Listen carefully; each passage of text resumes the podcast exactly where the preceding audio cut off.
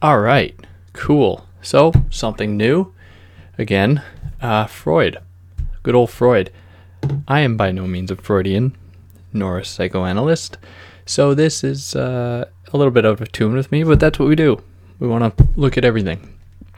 Uh, so, this text, Group Psychology and the Analysis of the Ego, is a little bit of a misleading title coming out of the German. So, in German, the title is uh, Mass. I don't know how to pronounce it right, but Mass and Psychology, Undik Analyse. I don't know. To, yeah, but uh, the part that's important there is that the group psychology in the original German is mass psychology, and I don't know why the translator would have gone from mass to group because these are two very different things.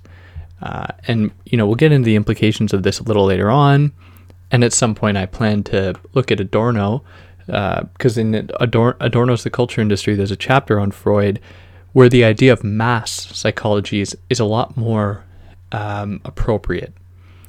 And it's certainly the case even within Freud's text here. So as we read it, I'm going to make some allusions to populism in all its forms uh, that has much more of an affinity with the idea of the mass than it does with, with a group. Okay, so this text starts out easily enough. Okay, so in the introduction, Freud says right off the bat that it's really um, uh, misleading to think that individual psychology is just interested in individuals. So we might think of another kind of Freudian maxim where uh, any kind of mental ailment is really an ailment with civilization, right? It's really an ailment with society. So he says, the contrast between individual psychology and social or group psychology, which is at first glance may, may seem to be full of significance, loses a great deal of its sharpness when it is examined more closely. That is because uh, it's impossible to understand individuals without understanding them in some kind of context. So, that context in relation to other individuals. So, he goes on. So, but only rarely and under certain exceptional conditions, is individual psychology in a position to disregard the relations of this individual to others? So certainly, if we think of the kind of the biggest thing that Freud gave uh, psychology, or at least even philosophy, think of the Oedipus complex. The Oedipus complex does not happen in isolation. The Oedipus complex, o- complex only comes about by a person being in a certain kind of relationship to their parents and to the other kinds of Oedipal Oedipalized people around them. So, then he kind of concludes this idea, suggesting that first, individual psychology is at the same time than social psychology. So, group psychology, this idea that you know he's he's working towards, is for him as follows. So, it is therefore concerned with the individual man as a member of a race, of a nation, of a caste, of a profession, of an institution, or as a component part of a crowd crowd of people who have been organized into a group at some particular time for some definite purpose. So, how group psychology has been traditionally kind of understood is it is that it has some kind of connection to herd instinct or group mind, as Freud says. So, some people, and this is what Freud wants to try to critique, want to say that this kind of group mentality uh, has far reaching roots in uh, human evolution. Whereas Freud wants to say that that's not exactly the case, and he says that, that the social instinct may not be a primitive one and insusceptible of dissection, and that it may be possible to discover the beginnings of its development in a narrower circle, such as that of the family. So that's that gets us sets the stage for what we're going to do here. So moving into the kind of core of the text, uh, Freud first takes aim at Le Bon. So Le Bon so as his name as his name would suggest, he's a French uh, was a French psychologist, uh, or well, he studied a number of different fields. Uh, but his big text was called um, the uh, the crowd, uh, a study of pop a study of the popular mind. Sorry, so this was uh, this is the text that Freud is going to be speaking against. So according to Le Bon, as Freud cites, uh, he says that the most striking peculiarity presented by a psychological group is the following Whoever be the individuals that compose it, however like or unlike be their mode of life, their occupations, their character, or their intelligence, the fact that they have been transformed into a group puts them in possession of a sort of collective mind, sorry, which makes them feel, think, and act in a manner quite different from that in which each individual of them would feel, think, and act were he in a state of isolation. There are certain ideas and feelings which do not come into being or do not transform themselves into acts, except in the case of individuals forming a group.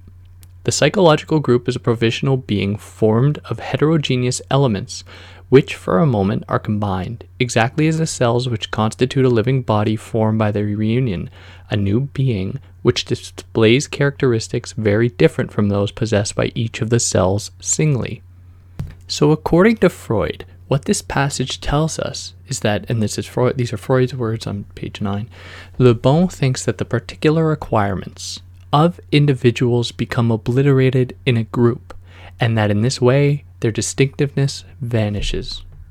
So, in the formation of a group, each individual loses who they are as individuals, and through these individuals coming together, they as a mass, as a group mass, form an almost homogenous new individual.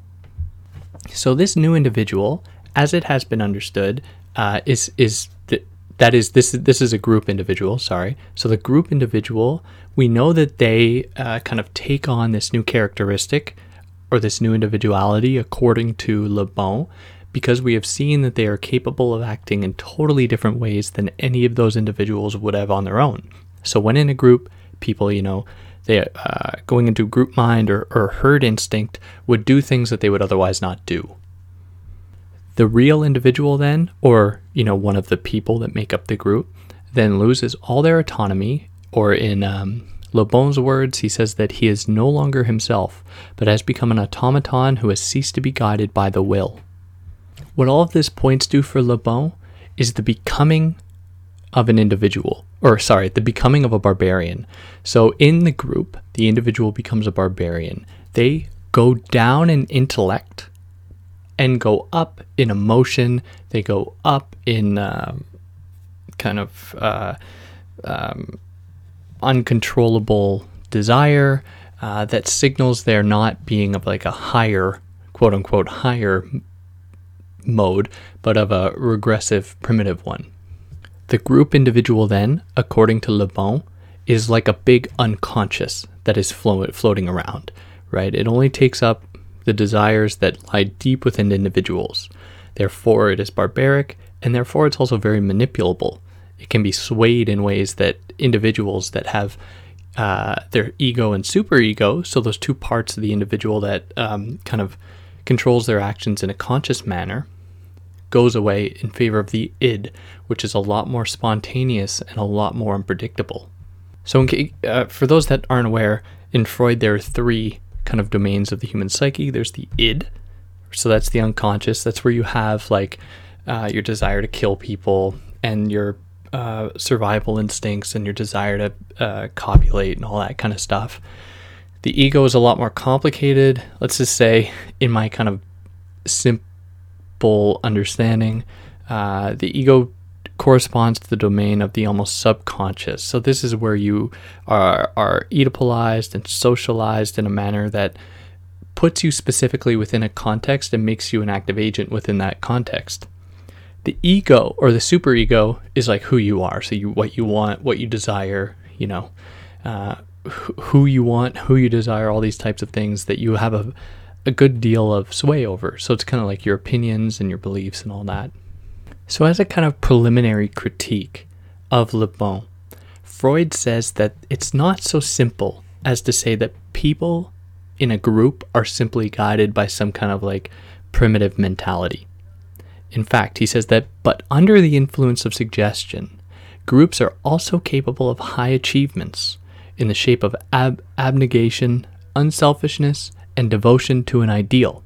So right off the well, not right off the bat, but this is how Freud is wants to try and problematize Le Bon's kind of simple understanding of what it means to be a part of a group or a mass. So for Freud, this group instinct then uh, contrasts with the individual who, guided by their own interests, uh, kind of close the world off around them. right, in favor of themselves. Whereas in a group, great things can be done because suddenly you feel like the other feels. There is a connection there that might otherwise have been sequestered or obfuscated under the weight of individuality. In a group, as Le Bon kind of continues, uh, the, a group is most often formed around an, a leader. So a leader is a lot. It's a very complicated idea, like who constitutes a leader. And Freud points out that it's difficult to trace a guiding thread through Le Bon's argument.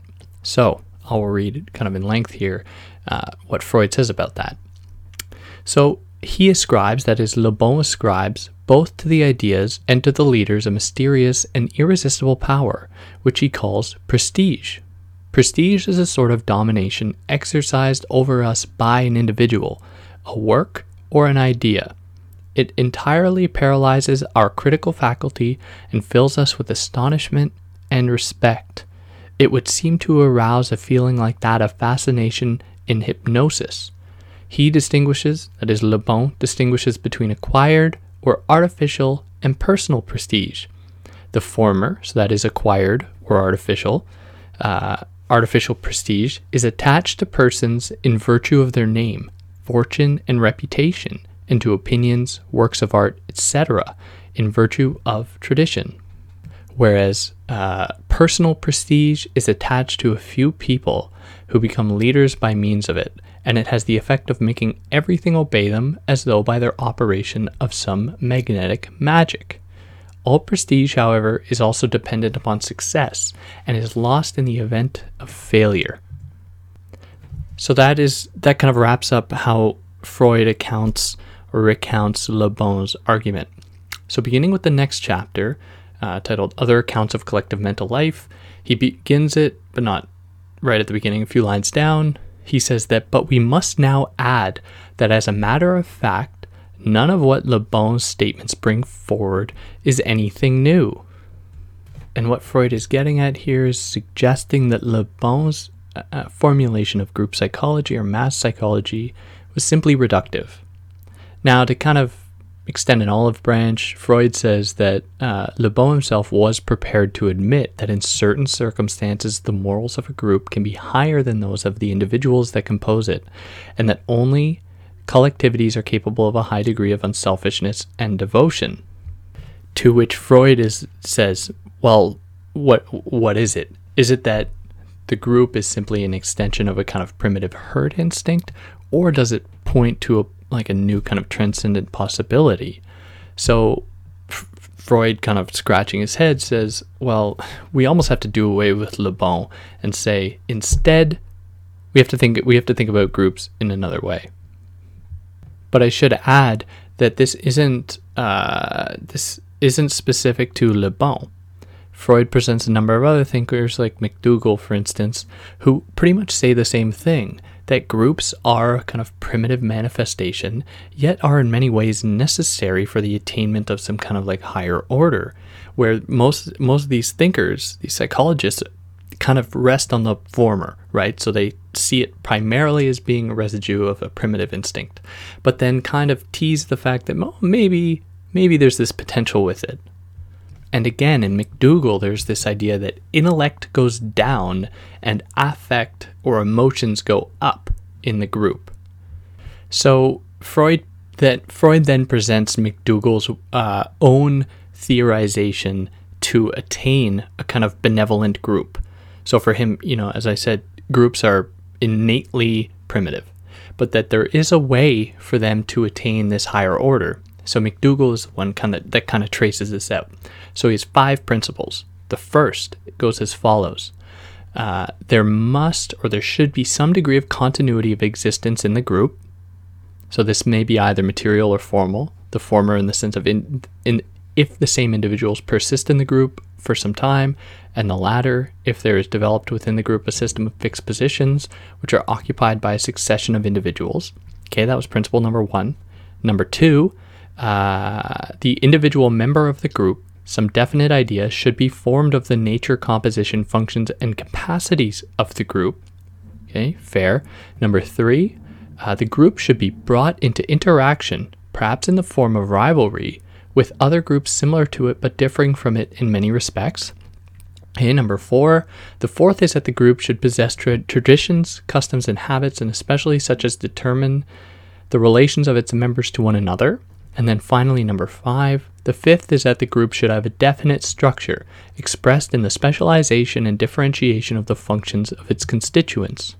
So, what all these principles kind of amount to are the, or is the containment of the emotional aspects of group life that can be kind of cathected into productive forms, right? So, in these kinds of rivalries or these organizations or these rites and rituals, or a better word, maybe sublimated in those in those ways, and then so that the individuals within the group can engage in the intellectual tasks.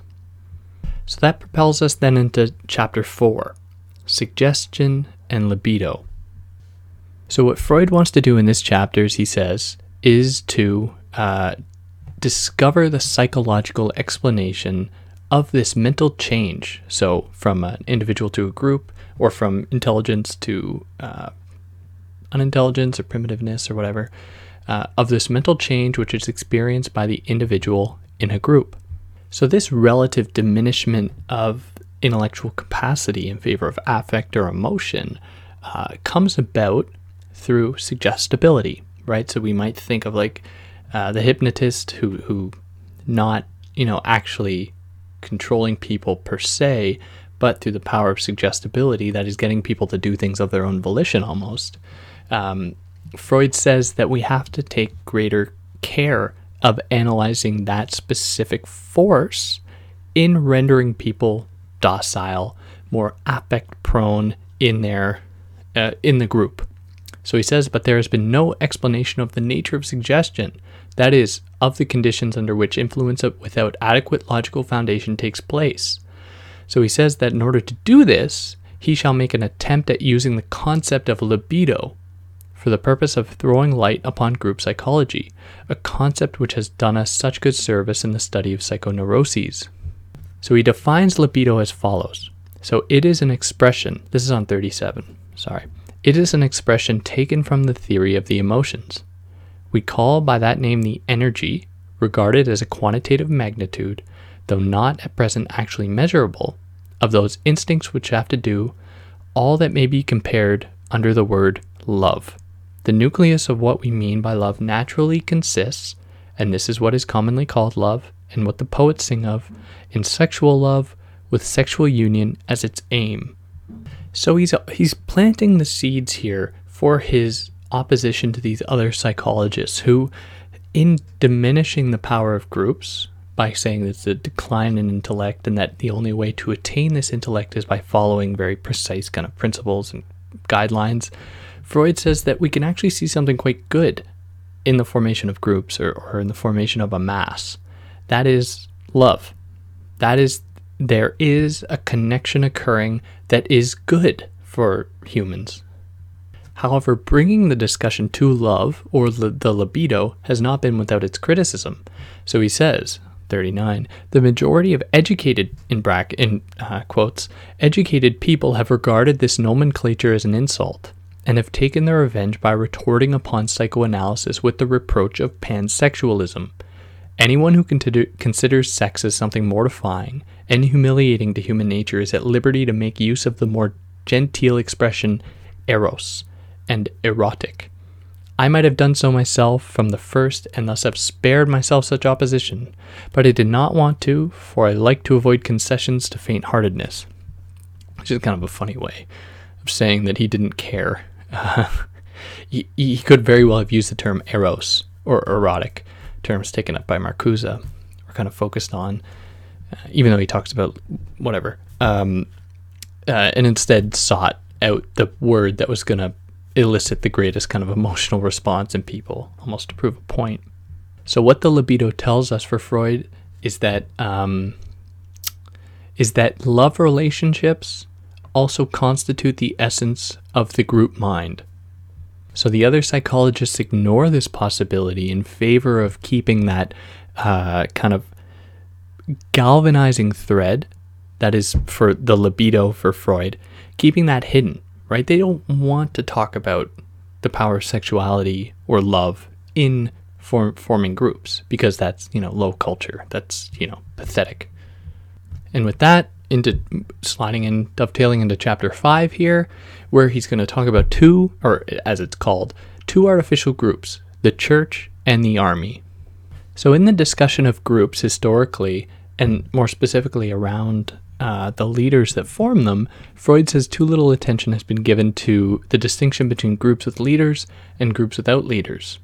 So, and in complete opposition to the usual practice, he says, we shall not choose a relatively simple group formation as our point of departure, but shall begin with highly organized, lasting, and artificial groups.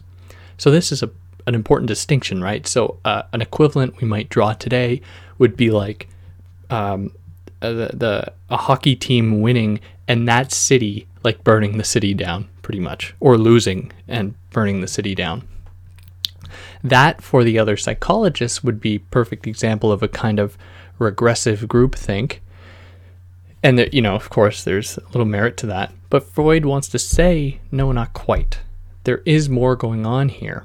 So instead of just focusing on these kind of extreme examples that certainly attest to uh, the diminishment of intellect in favor of emotion, Freud says that we have to expand our understanding of groups. So, to do that, hence the church and the army. So, they are, he characterizes them as follows. So, in a church, and we, sorry, on 42, in a church, and we may with advantage take the Catholic Church as a type, as well as in an army, however different the two may be in other respects, the same illusion holds good of there being a head, in the Catholic Church Christ, in an army its commander in chief who loves all the individuals in the group with an equal love. So everything, he continues, depends upon this illusion. If it were to be dropped, then both church and army would dissolve, so far as the external force permitted them to.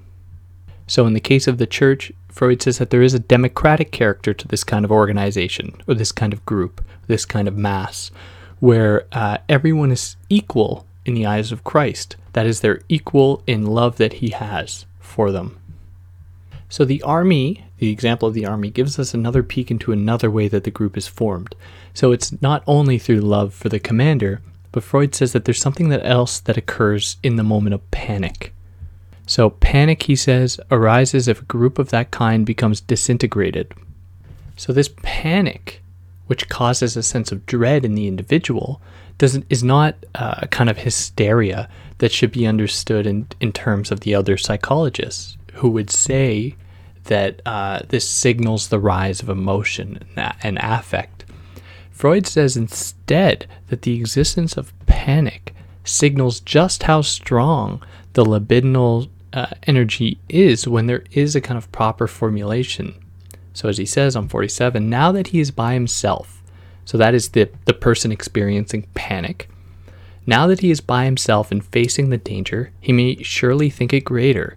The fact is, therefore, that panic dread presupposes a relaxation in the libidinal structure of the group and reacts to it in a justifiable manner, and the contrary view, that the libidinal, libidinal ties of the group are destroyed owing to the dread in the face of the danger, can be refuted. So the libidinal ties don't get removed because of panic, Panic comes about when the libidinal ties have been removed. So, in considering both the church and the army, uh, Freud says that, you know, we should also pay heed to the fact that they might point to a general degree of love for those that subscribe to that doctrine. Uh, they st- they're still rather oppressive to groups that don't. So th- there is that kind of negativity present with the group or that particular group.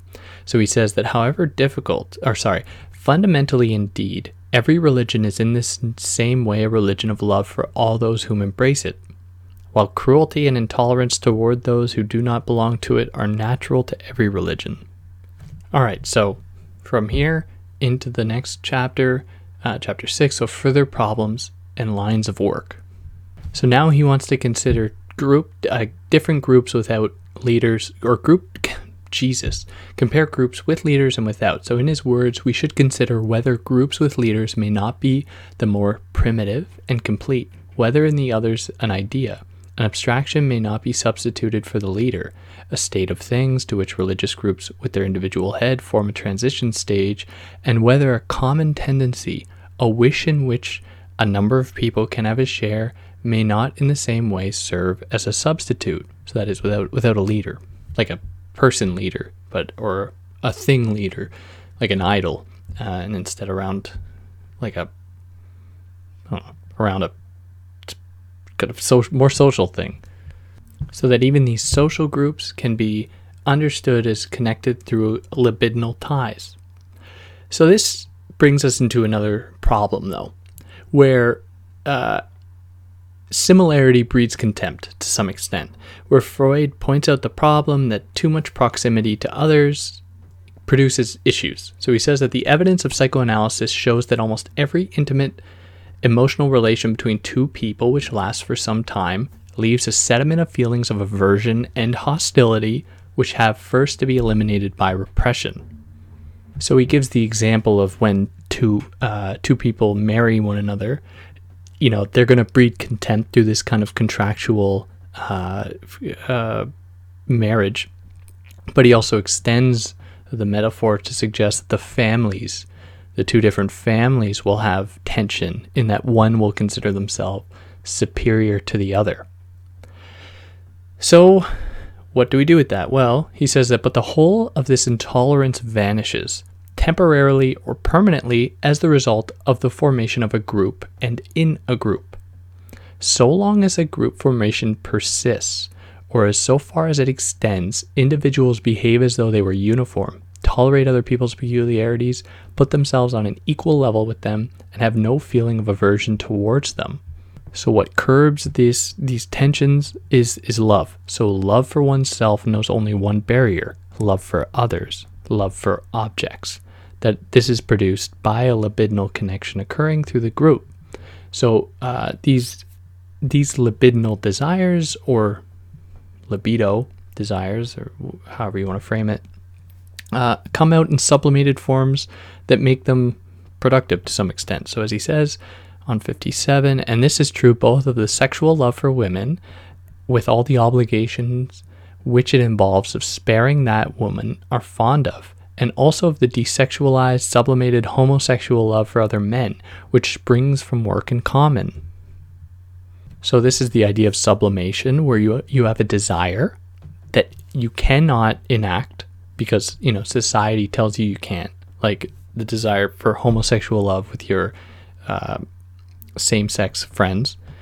And instead you sublimate it so you transfer that energy onto a productive sphere so in the case of a group where uh, these kind of love or libidinal desires are harnessed they are sublimated in a way that works for the betterment of that group so the working together of people the being in close proximity and connection to one another in ways that not only satisfy a kind of desire through sublimation, which is kind of an oxymoron. You, you know, sublimation does work to some extent to satisfy desire, um, but it also works to keep the group going because the group is what promises this, it kind of allows this sublimation.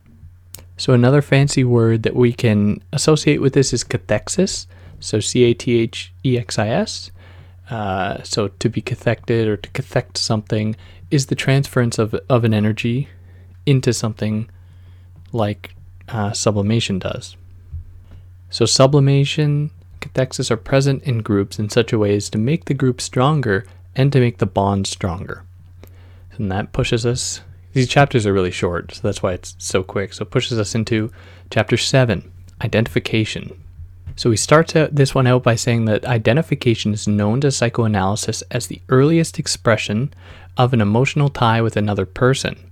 It plays a part in the early history of the Oedipus complex. A little boy will exhibit a special interest in his father. He would like to grow like him and be like him and take his place everywhere.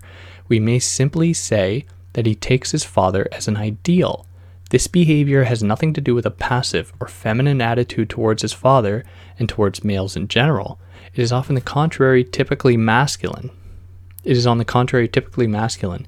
It fits in very well with the Oedipus complex, for which it helps to prepare the way.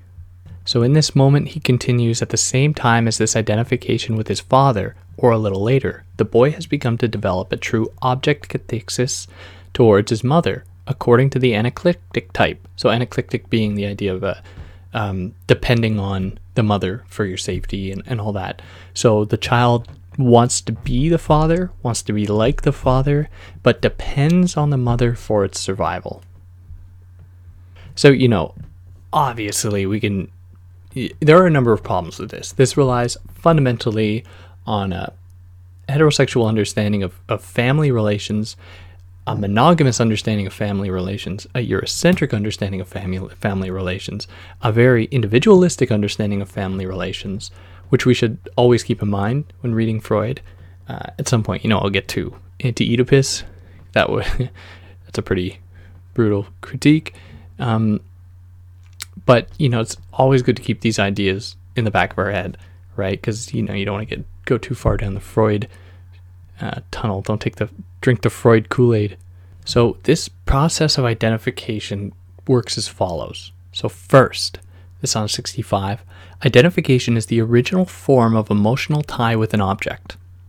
Secondly, in a regressive way, it becomes a substitute for a libidinal object tie, as it were as it were by means of the introjection of the object into the ego, and thirdly, it may arise with every new perception of a common quality shared with some other person who is not an object of the sexual instinct.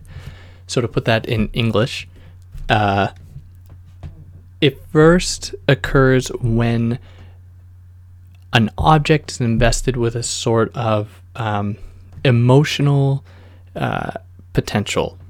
Okay, so that object being the mother in some cases, or uh, through in the oral phase of the child's development, anything that they can eat, right? So that thing they consume, put into themselves, and and therefore like kind of invest into themselves by ascribing it with a certain meaning.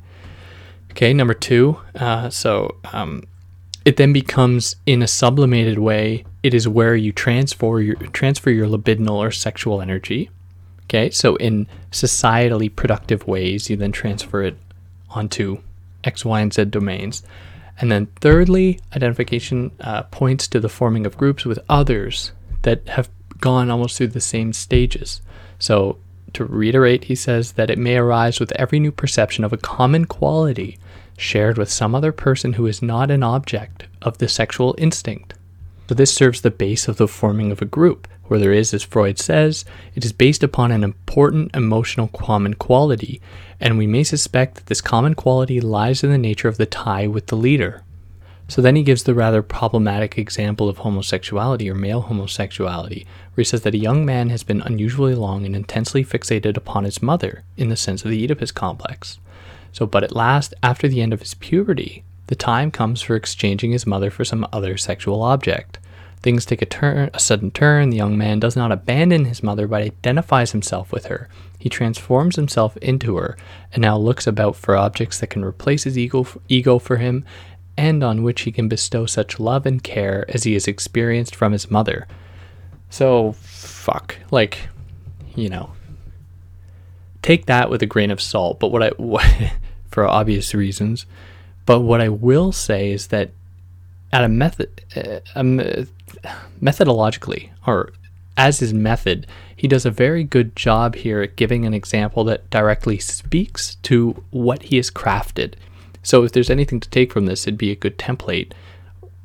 Well, not a template because you aren't going to just copy it, but a good way to push your own ideas where you have an idea and then you craft an example that fits in perfectly.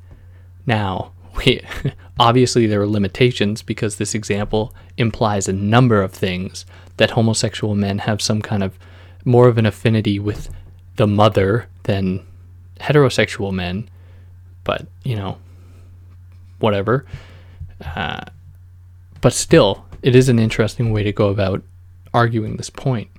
So then we're intro- introduced here to the idea of the ego ideal. So this is a super important idea in Freud. So in order to illustrate the ego ideal, we need to draw a line. So imagine a line with three points on it. Two points on either end, so one point on either end, and then one point in the middle. So the point in the middle, so the point in the middle is the ego. The point on the left, so at the end of the line is the ego ideal, and then the point on the far right is the object.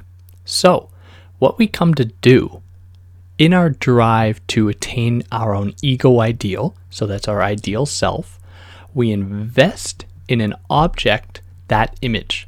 So instead of, you know, this is how it kind of gets sublimated, we then go after that object that we have invested with that image. So the same thing can be, uh, and I'm just going to use this example because it makes the most sense to me, but in the case of Trump, for instance, how many poor people in the United States invest in him what they want to be? They want to be rich. Like uh, one of the big monikers or ideas that was floating around during the election was that Trump is going to make people rich. Like,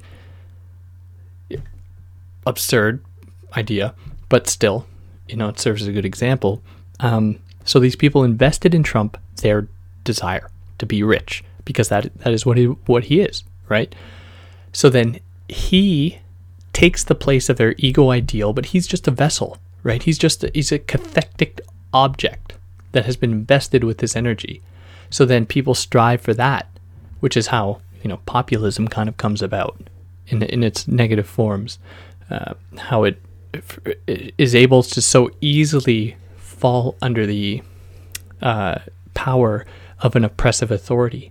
So Lauren Berlant, I think we can understand her understanding, understand her understanding, her theorization of cruel optimism in a similar way, where for Berlant, cruel optimism occurs when we invest a kind of hopeful potential in an object or a d- drive or desire, where we tell ourselves that that is what is going to make us happy, but it doesn't do that.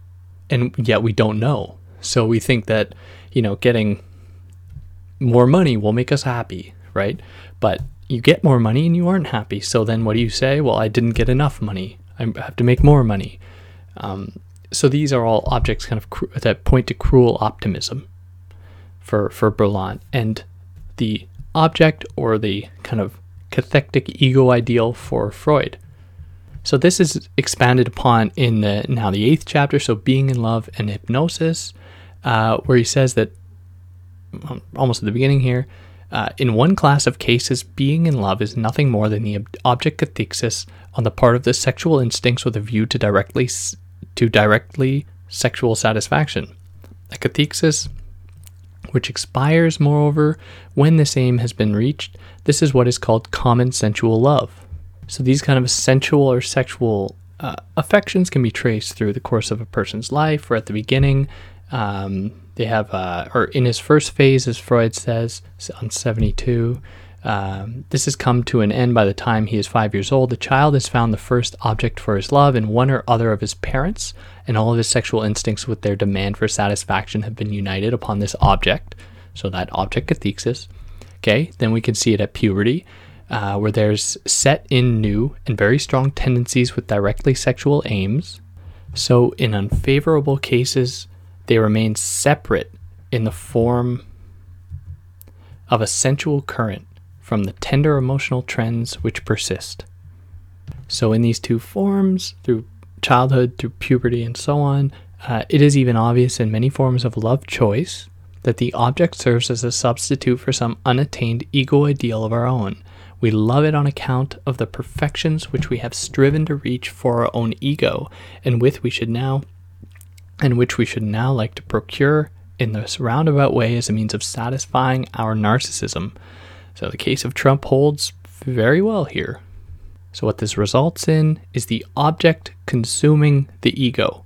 So, the object then has taken the place of the ego ideal, where people want to be rich, like that's their ego ideal, and then they invest in the object, Trump, that idea, so then they become totally invested in that, right? So then you get populism. So, if I may turn our attention back for a moment to the uh, illustration that Freud provides, but that I elucidated here, of the line, right? So, on the far left, you have your ego ideal, ego in the middle, and then object on the right. Uh, how this how this is illustrated for Freud is three of those lines, one stacked on top of the other. So then there's a guiding thread that comes through all of them when all people are kind of invested in the in the case of this group in this external object. So in the case of Trump. So that's how you get the you go from the individual ego ideal to the formation of a group kind of um, displacement of an ego ideal into an object. So then propels us into the ninth chapter here, the the herd instinct.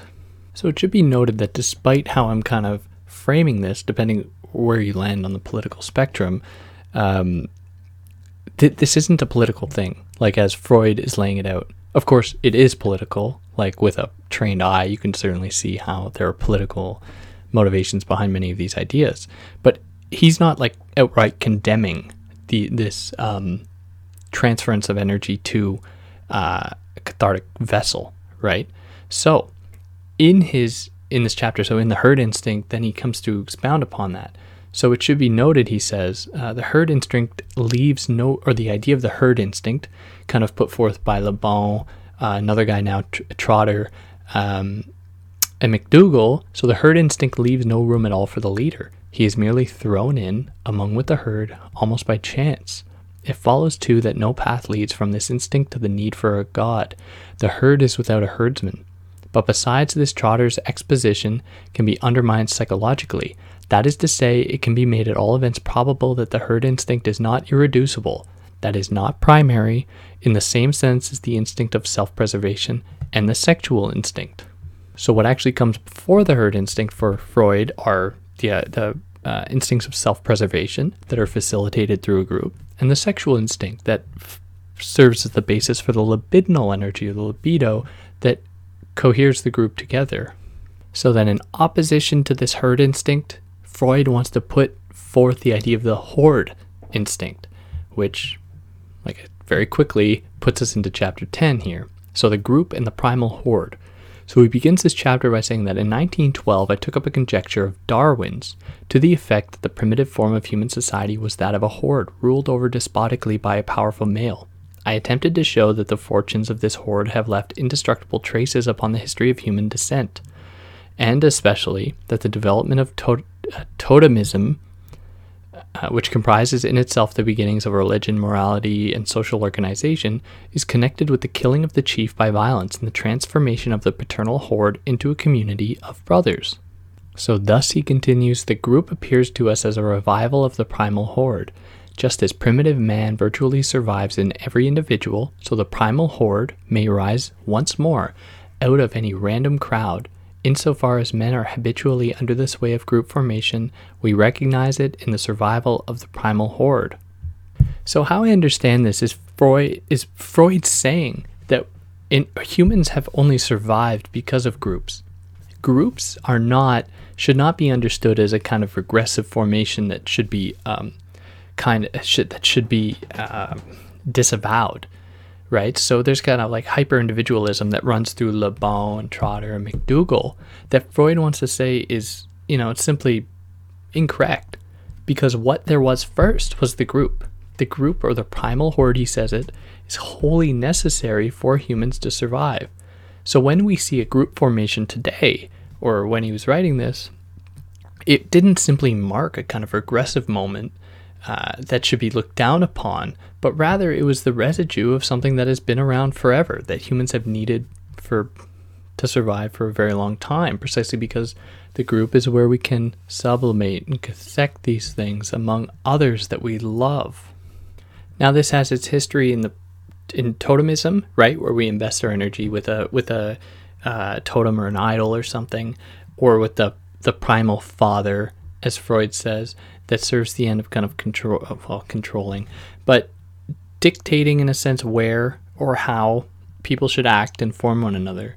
And by doing so, kind of presents themselves as a point to challenge or to throw overthrow that person, which when it happens, then forms a community of people because they've communally agreed upon like an enemy and overthrown that enemy enemy harnessing their own kind of um, love for one another and the what what good can come out of it.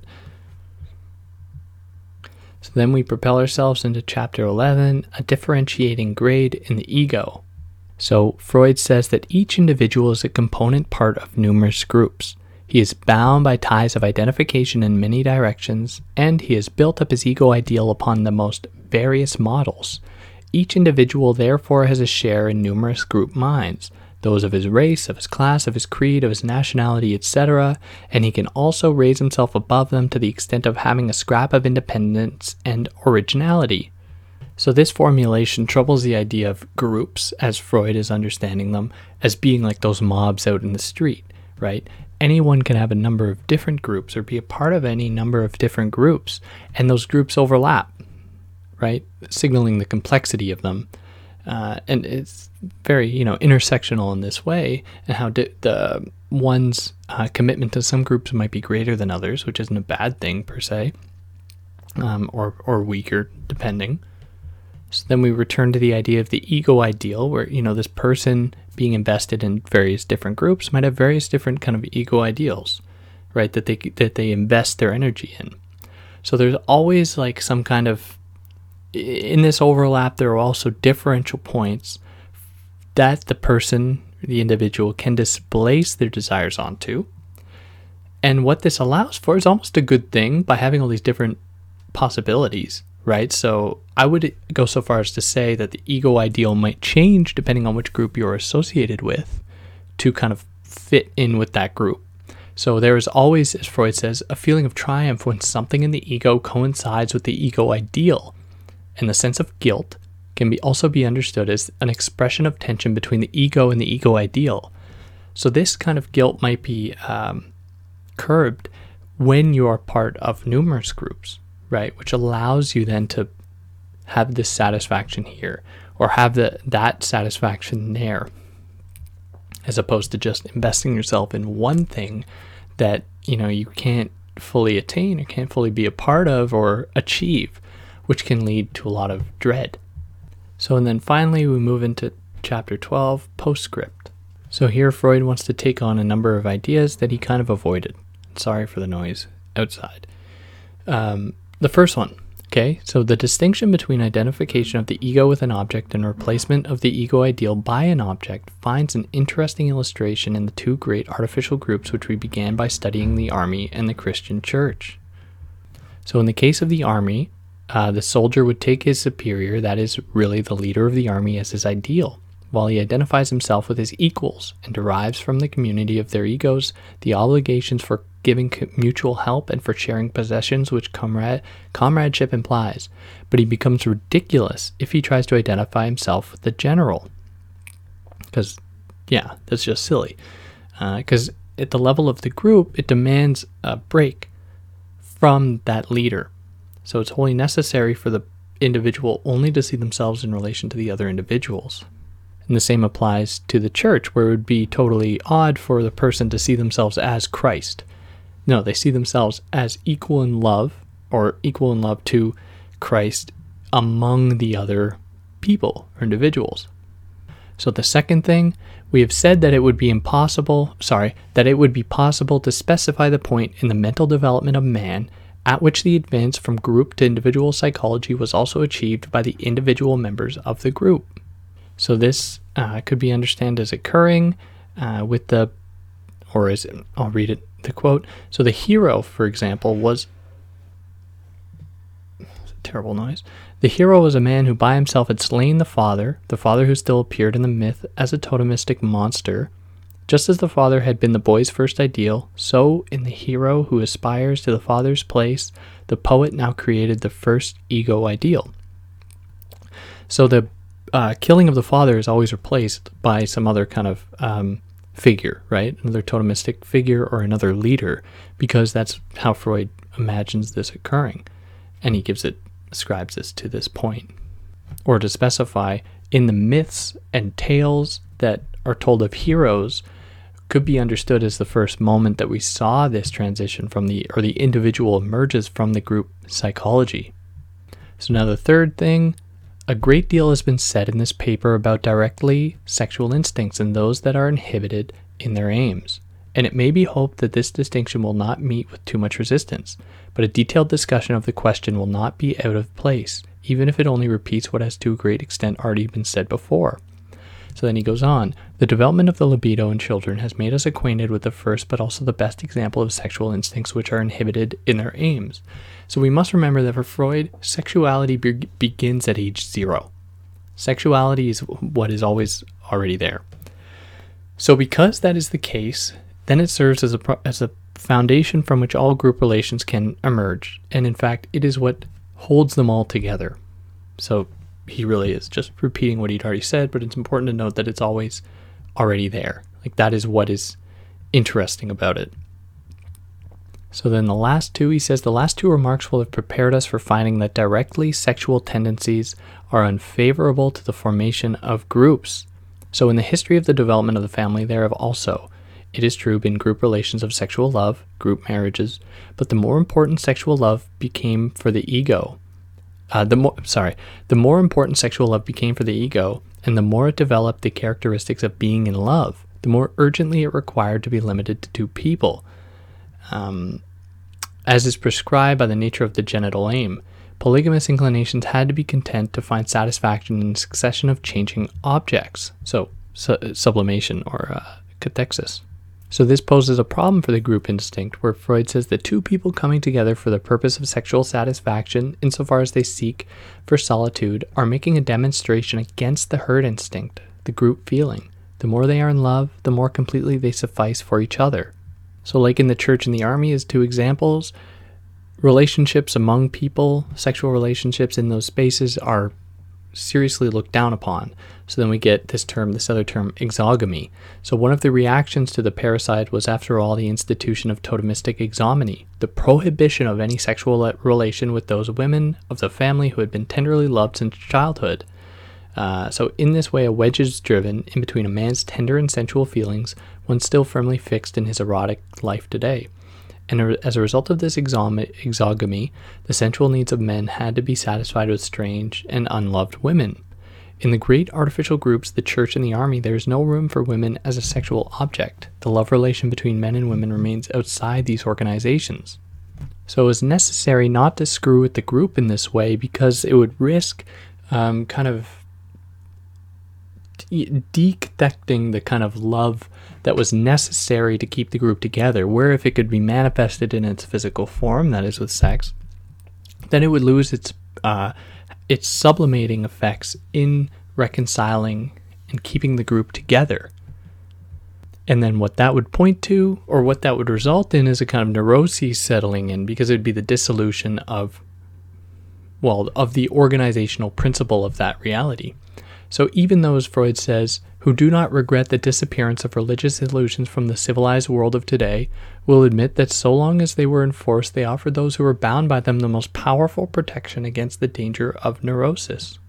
So this points to the distinction between neuroses and psychoses, where neuroses is uh, almost a commitment to uh, reality in a very um, in a very overt way, right? So the neurotic person keep, wants to keep everything, you know, in check, um, in a very kind of over the top way, uh, and then, so in the face of disillusion, as might would might occur, uh, then neuroses sets in, right? So the desire to keep everything together, whereas psychosis is a kind of repudiation of the way the world is, according to Freud.